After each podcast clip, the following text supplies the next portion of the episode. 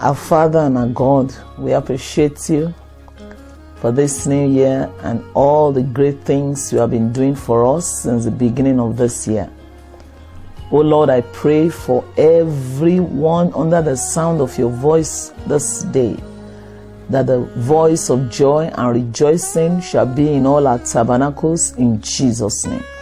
Every family going through conflict, Lord, I pray that your peace by all means we enter these homes and these families now in Jesus' name. My dear listener, this morning I give God the glory for another opportunity for us to share one with another. And this week we'll be sharing on peaceful settlements of marital conflicts. Peaceful settlements of marital conflicts. This message is going to help you in your home personally and it's also going to be an instrument in your hand as a man, as a woman, as an elderly woman, even as a youth to counsel others and for you to put to use when you need it, when the need arises. Peaceful settlement of marital conflicts. My beloved ones, one thing I want you to know that that your home, that your family has a place in the plan of God. It doesn't matter how you started, but as long as you are now husband and wife, if you care to commit that family to God, if you care to put that family in the hand of God, God will give you a foundation that will make you to begin to fulfill His plan for your home and your family. There is a revelation in the book of Job, chapter 41, about what God wants our homes to be like. And every home, we are always growing into this plan of God. If you can follow it, if you can pray it, it will surely come to pass. In the book of Job, chapter 41, from verses 16 to 17, the Bible says, One is so near to another that no air can come between them.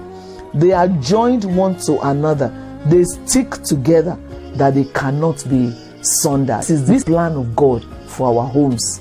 God wants us, husband and wife, to be so near to one another that even air cannot come between us. You know, God wants us to be joined one to another. He wants us to stick together that we cannot be sundered.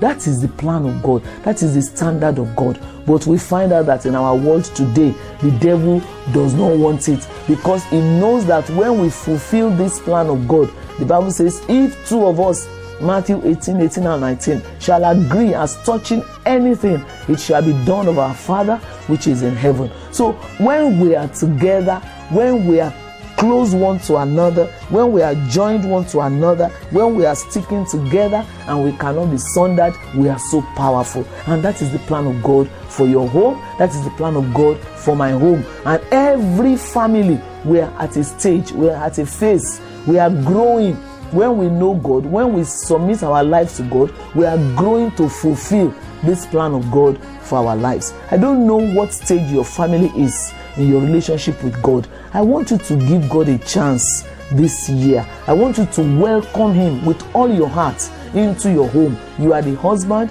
you are the wife, you are the children in that home. You can say, God, we put our family in your hands. We put our home in your hands. Let it fulfill your standard in Job 41, verses 16 to 17. And as you pray it, as you are listening to this word right now, God will hear your prayer and He will answer you. And something special is available for you this year. Every first Tuesday of the month, you can come with your entire family to the Victory Chapel location nearest to you and there you will pray prayers for your family. You will join the great victory life family and everybody will pray together. And your family will enter into the plan of god to fulfill this good word of god. And nothing shall sunder your family. Nothing shall separate your family from today in jesus name. You will be so close one to another. You will be so close one to another. Husband wife parents and children, you will be near one another, and even air will not be able to come in between you in Jesus' name.